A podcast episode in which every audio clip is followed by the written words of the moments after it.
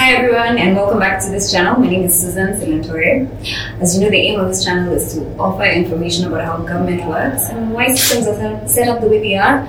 This is with the intention to give us clarity about what may be our role in improving the governance in our country and in Africa. And through this, we can create a politically empowered generation. So today I have a very interesting group of ladies with me in this episode. Um, and we're going to talk about young people and politics in Africa. And um, I'd like each of them to introduce themselves and where you're from, which country you're from. Um, and we'll get into this conversation. So I'm going to start with you, Miss Luanda. Sure. So my name is Luanda Mpungose. I'm with an organization called the South African Institute of International Affairs as a partnership and outreach manager.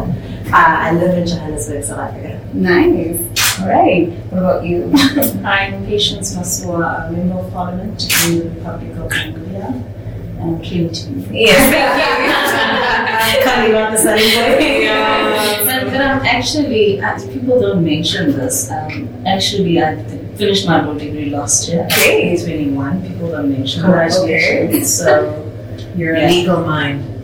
Yes, she's a legal mind. Patience is actually the youngest member of parliament in Namibia. She could be one of the youngest legislators we have in the continent, so good job. And well, she's also a, a lawyer, by the way, lest we forget. Um, all right, Mandipa. Hi. Mandipa. Thank you. Um, I'm Mandipa Ndlovu. I'm Zimbabwean. I am a governance researcher and development policy analyst, Mm. and I am currently in The Hague. Um, I live in The Hague currently, and I'm doing my doctoral research at Leiden University. And I am a visiting researcher at the University of Edinburgh. And my research focuses on urban governance futures in Africa and developmental aspects thereof. Interesting, interesting. So I like it when we have like a group of really powerful ladies who are doing really interesting things in each of their spaces. So kudos to you guys.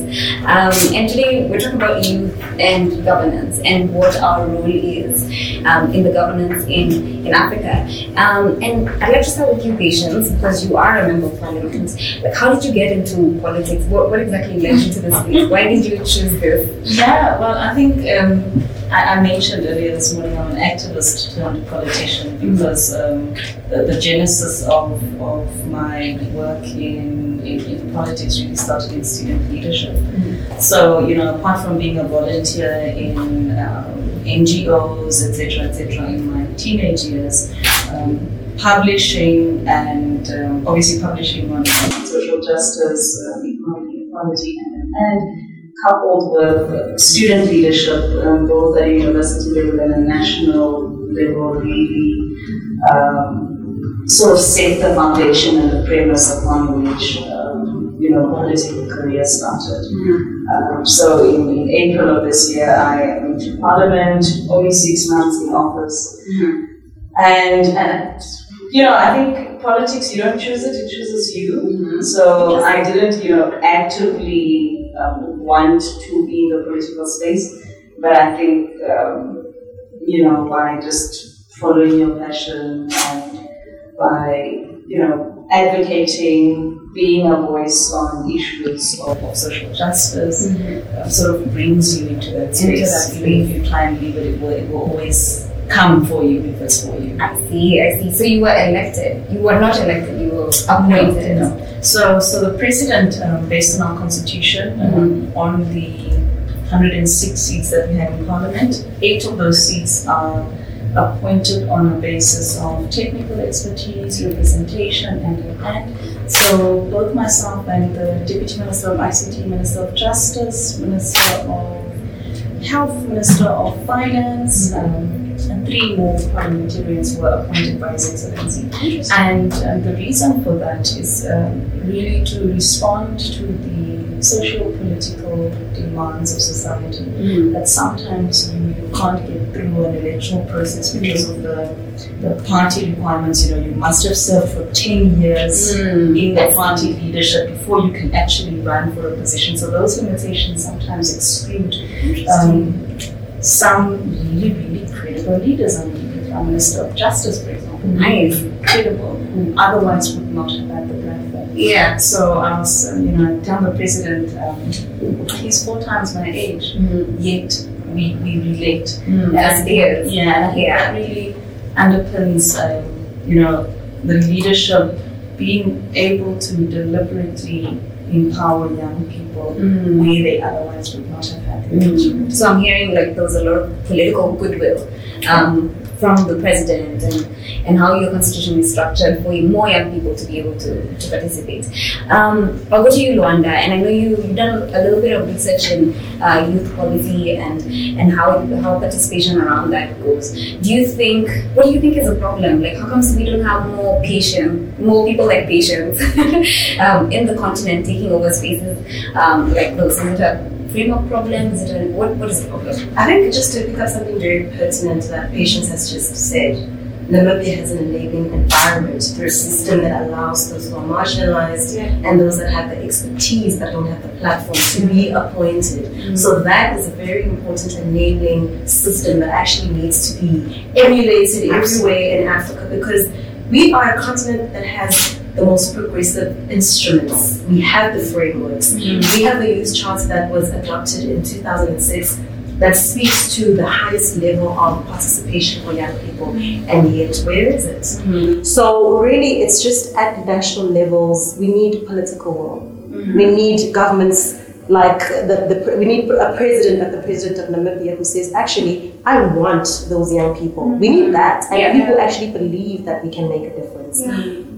We need institutions and systems that are receptive to young people, and not just young people from urban areas, but just representatives across the board. We are not homogeneous. We are not homogeneous. We're very different. So, how are rural youth represented? How do we harness those skills that they have that maybe they are unable to come to a platform like this and articulate themselves the way other people do? So, I think it's just changing our perception and attitude. Mm. It's actually bringing in or having leaders that actually recognize the importance of young people that believe in the work that young people can do, as opposed to perceiving us as threats. And I think we're actually doing a good job in, in the years in actually changing the perceptions that we are just rowdy youth that go out to protest and burn things. We actually bring something very substantial to conversations. So, in a nutshell, we need enabling systems, and I think patience has already spoken to that. Oh, interesting, interesting. Yes, we, we really do need um, political goodwill um, in this process so we can have more young people in it. And I'll come to you, Doctor. I'm going to call you Doctor Mandipa. We're doing it.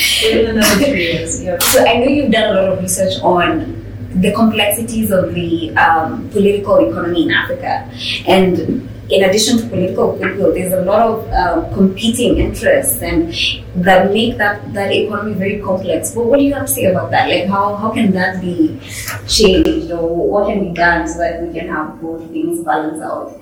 I think, you know, political economic issues are governance issues. You know, I always advocate for proactive rather than reactive governance, and we have a lot of reactive governance going on in Africa. If you look at political economy issues, they're human capacity development issues. It's education. It's getting gender um, mainstreaming involved. It's getting young people involved. It's getting the right business environment for people, young people to operate in so that things can be changed. If you look at youth unemployment that we were talking about the whole day today, Yeah. you know, we need to be honest with ourselves about the state of affairs. Mm. We need to be honest with ourselves about the countries that are doing it right, like Namibia, who's mm. just gone under a review and now has recommendations that they're going to hopefully implement to their best capacity. Mm. And we need to get to a point where we then realize that everything that we do is for self accountability. Mm-hmm. Right, and that breeds a proactive environment because once you have the knowledge, the data set to understand the reality on the ground, you mm-hmm. contextualize it. Once you understand what the issues are, you can then assert ownership, agency, accountability, all of these things that we're talking about, respect for rule of law, institutionalized processes. Mm-hmm. You know, you then open up, and this is what the President of the Republic of Namibia has done in, you know, at, I'm just thinking off the top of my head because why else would he appoint technocrats or people on the ground mm-hmm. into spaces of influence if that wasn't his way of thinking? And we need more leaders like that. So that is the political economy of Africa. Yeah. It's the political influence in the mm-hmm. economy, it's not the other way around. Mm, that's true. That's true. I mean, you you've told you've said we should be honest with ourselves, right? Um, and as we speak here, we're people who are politically um, like woke. You know, we, we engage in politics every single day. Um, but there's lots of people who are completely disinterested in politics and they don't really care about it, it almost seems cool not to be uh, aware of what's going on in the country. I don't know what you have to speak to that. Like, do you think is it a problem? Like, what? I, I, I'm always very weary to say young people don't care about politics because I think the personal is political. And once things that affect them personally hit, then it becomes political. Mm-hmm. And we must be very weary of boxing politics as you know, government, members of parliament, or you know, un- under under those guises or under those blankets, because food security is political, right? Yeah. As COVID has shown up, it's political. Mm. All these processes are intertwined and interlinked, and they're multi-layered. Mm. So. I, I, I want to not dabble in the conversation of young people don't care about politics mm-hmm. because they do. Mm-hmm. We just don't educate them in a way that frames their thinking around the fact that the issues that affect them every day are political issues. May, may I just respond to that, but Yeah. with, a, with a different framing? Yeah. I think maybe the question that needs to be asked has to relate maybe to political apathy. Yeah. Because as Mandipa is rightly saying, waking up in the morning and taking a taxi and going to work, in some instances it's political It all has political aspects. Yeah. So I think the notion that politics is just, you know, governments and politicians and it's very skewed, it's very narrow. Mm. So maybe to frame it a different way, let's look at polit- political apathy at elections, for example. Mm. You know, I look at the context in South Africa where there's a lot of political apathy. Young people just don't want to vote anymore. Yeah. But it's important that we understand why. It's mm. not okay for us to just dismiss it as, oh, these young people are very apathetic. Yeah. Young people are tired. Yeah. Young people want good leadership, and nobody's emulating that at the moment. Yeah. We want service delivery. We want the basic necessities, but at the moment it's a stretch to get that. Mm-hmm. But come election time now, everybody's pressure, like giving us pressure to go vote. It, it just becomes you sort of want to defy the system because it doesn't work for you. Yeah. But obviously, there it's detrimental, and you know you have to exercise your hard-won right to vote. Mm-hmm. But I just think dismissing young people as just being apathetic because for whatever reason is very irresponsible. Yeah. We need to understand the reasons that are causing young people to Yeah. be like fatigued by the system. Mm-hmm. It's years of self governance as well, isn't Yeah. it? It's years of fighting the system with your back against the wall by yourself, mm. and that system not helping you, and then as not he says, says getting to a point where you know, come election time, governments are campaigning and people are coming to your door and knocking and saying, "Oh, you're the constituency that needs to vote," mm. and young people are tired. Mm. They have their own socio-economic sustainable futures to look out for. Yeah. Yeah, I agree with them both. I think um, politics is everything. Mm-hmm. If a girl child does not have a sanitary pad, Yeah, absolutely. Um, like Rhonda says, if somebody needs to, you know, go to work and they don't have adequate transportation, um, it's a political issue. And if, if young people don't want to vote and protest, that is a political issue. And so I think there's a symbiotic relationship between politics and everything else. Politics is everything. Politics is business. Politics is is is um, social. Um, the social environment that's politics. Economics is politics, and um, you know the idea should really be, in as much as we try and force young people to be involved in mainstream politics, we need to reform the system so that it's attractive for young people to want to be engaged. But isn't that then, that makes representation even more important? Yeah. Yeah. Right, having young people actually in these places to actually represent those who are feeling a little bit discouraged, relate to those who are feeling misrepresented and not understood. And I think, um, you know, older people have really um, selfishly tried to make political systems their homes. Yes. Um, they they selfishly try and make it seem like it's it's their, their personal thing. Being Property, public yeah. it's not yours. Yeah. You don't have the sole copyrights on um, public information. You don't have the sole copyrights to speak on behalf of groups of people. I mean, when uh, you know, one of my seniors in, in, in Parliament, we had a party caucus meeting, and she was like, oh, how, how, how, how you say no to us? Oh no. And yeah, and I'm like, you, you refer to everybody else as honorable. I mean, well, everybody else refers to me as honorable. Yeah. But she calls me Nana, and she tried to reduce me to a note taker. And I told her, uh, He's a secretary, Yeah. honorable. Yeah. With all due respect, we are colleagues. We both Yeah. report to the president. They are secretary to do that.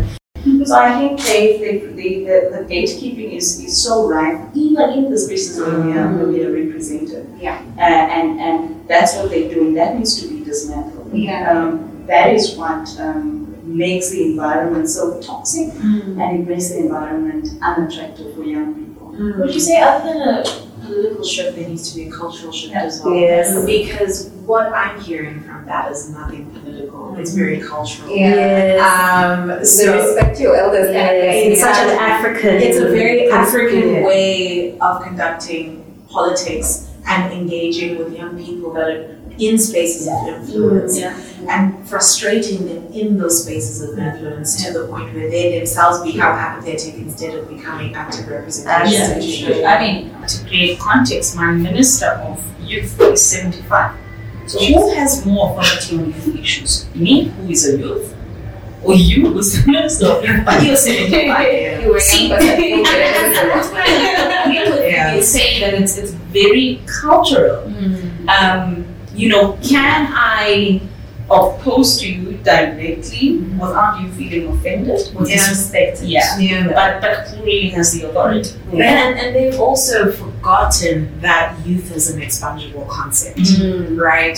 So, in 13 years' time, Honorable, mm-hmm. you will not be a young person according to the African Correct. right? Mm-hmm. Yeah. But somehow, everybody, you know, your Minister of Youth, for instance, at 75, mm-hmm. there's clearly a cultural notion that he's young at heart, or they are young at she, they are young at heart, and you know, it, it, it is some somehow they they are mollycoddled by the system, mm-hmm. and and we need to disrupt that. Yeah. How I don't know. It's infuriating. Um, yeah. yeah, it's, I think I take it very personally because of just the how much work has gone into sort of assert and establish ourselves as capable leaders as well. Yeah. In South Africa, they will just lightly call the minister who's in his fifties the young minister, and Oh, it's yeah. just No names mentioned, but I mean, you know, yeah, the young minister. and it's just like, but wait, Yeah. wait a minute. Yeah. Is it because they're youthful in spirit? Like, what does that mean? No, Yeah. it's because there's there's three. I, I look at it in three tiers. So there's the, the 60 to 80 year olds, there's the 40 to 60 year olds, and the 20 to 40 year olds. Yeah. This generation has held on to power for so long that these have not had a chance, and they're so thirsty for leadership now in their 50s. But it's already time for this generation to take over. How that is going to play out, I do not know. But these guys are still there. that, that your leadership role during independence was enough. And it was okay to pass the baton on and to keep passing the baton on. You can't be talking about struggle politics in 2021 and 85 years About old. independence. And you, you know, Gen Z doesn't know anything about Gen Z doesn't They don't care. Something anecdotal. Um, I think we, we've just been in crisis mode in South Africa with youth unemployment. Uh, they announced the latest statistics, and our Minister for Youth, Women, and People with Disabilities came on and said, These are the remnants of the apartheid system.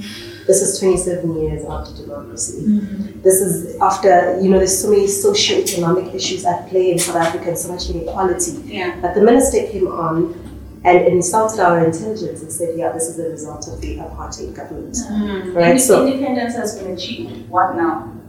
So is it sustainable to have the leaders who are still remnant of, you know, their role in the, in the liberation movement in such a vastly changing global landscape? I mean, some don't even know what climate change is. Yeah. Oh no, it's the denialism of climate change. I mean, they're just so comfortable in their mm-hmm. that it's it's worrying and it's concerning. I you see. know, it, denialism is not just saying you know this is not it. It's refusing facts. Mm-hmm. It's mm-hmm. refusing you know, knowledge. It's confusing. So many elements of it, and even within themselves, within the political settlements Yeah. that dictate governance structures, even within themselves, they're not telling each other the truth just for gatekeeping purposes. So the dangerous thing with that is um, the entitlement, you know? Um, I fought for this country, so I'm entitled to Mm. fishing quotas. I fought for this You were country. here when you were fighting for the country. It's very dangerous. Yeah. Very, and I think that is one of the, the key key drivers of corruption because we, we, how much is enough? Yeah. And yes, you, you fought for independence. I'm going to how much is that was like a quick question that will actually drive the question that you're asking. Mhm. I think, is there an African country that has legislation that if you hold public office, you cannot do business with the government? No. Because I think that would be a No, in, in my country they say, but I mean, I'm also a citizen. Yeah. yeah. I'm also a You can't citizen. deny me my right Am I not allowed to conduct Yeah. business? Not with the government. So you go, you go, you get procurement from government. The Yeah, government but that's owns that. that's their argument. Why I'm also a citizen? Yeah. Why not? Oh no, so in that you can have an intersectional Mm. existence. Mhm. But in other things, you can't be a young person, an educated person, a capable person. Okay. But that's where the conflict of interest stems. I In- think, In yeah. our, in our context of Kenya, um, there's a thin line between who is government and who is the people who do business with government.